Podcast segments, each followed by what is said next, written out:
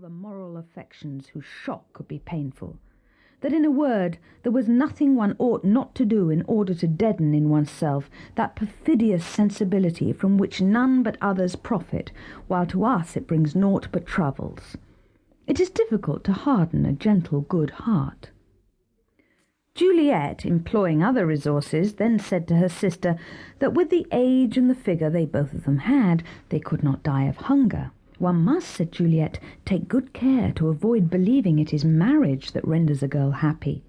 Were she to surrender herself to libertinage, she might always be able to protect herself against her lover's moods, or be comforted by their number. These speeches horrified Justine. She adamantly refused to take up lodging with her immediately she saw Juliet bent upon conduct that caused her to shudder. The two girls separated without exchanging any promises to see each other again. Each bid an eternal adieu to the other, and they left the convent on the morrow. During early childhood, caressed by her mother's dressmaker, Justine believes this woman will treat her kindly now in this hour of her distress. She goes in search of the woman. She tells the tale of her woes. She asks employment. She is scarcely recognized, and is harshly driven out the door. Oh, heaven! cries the poor little creature. That woman once loved me. Why does she cast me away today? Alas, 'tis because I am poor and an orphan. Wringing her hands, Justine goes to find her curé. She describes her circumstances with the vigorous candour proper to her years. Tears rolled from her eyes and lent to them an additional expressiveness. You observe me, monsieur, said she to the saintly ecclesiastic. Yes, you observe me in what for a girl is a most dreadful position. I have lost my father and mother at an age when I stand in greatest need of their assistance. They died ruined. There, she continued, is all they left me, and she displayed her dozen louis, and nowhere to rest my poor head. You will have pity upon me, monsieur, will you not? Tell me, as if you were a second father unto me, what must become of me?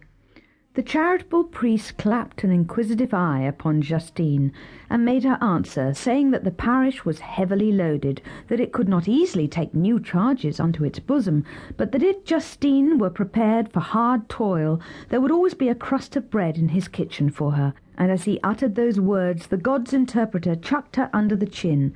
The kiss he gave her bespoke rather too much worldliness for a man of the church, and Justine, who had understood only too well, thrust him away. Monsieur, said she, I ask neither alms of you, nor a position as your scullion. It was all too recently I took leave of an estate loftier than that which might make those two favours desirable. I am soliciting advice, whereof my youth and my misfortunes put me in need, and you would have me purchase it at an excessively inflated price. Ashamed thus to have been unmasked, the pastor promptly drove the little creature away, and the unhappy Justine now rents a small chamber on the fourth floor, pays an advance for it, and once established gives herself over to lamentations all the more bitter because she is sensitive. We will allow ourselves to leave her in this state in order to return to Juliet, and to relate how, no better furnished with resources than her sister, she nevertheless attains, over a period of fifteen years, the position of a titled woman with an income of thirty thousand pounds, very handsome jewels, two or three houses in the city, as many in the country, and, at the present moment, the heart, the fortune, and the confidence of Monsieur de Corville, Councillor to the State, much esteemed.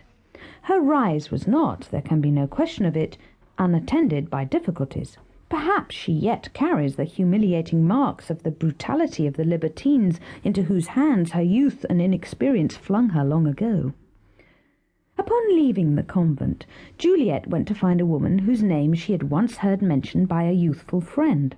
She told her story to this woman and begged to afford her the sanctuary she had provided her former friend. How old are you? Madame Duvergier demanded.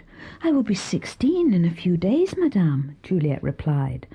And never hath mortal, uh, the matron continued. No, madame, I swear it, answered Juliet. But you know in those convents, said the old dame, sometimes a confessor, a nun, a companion.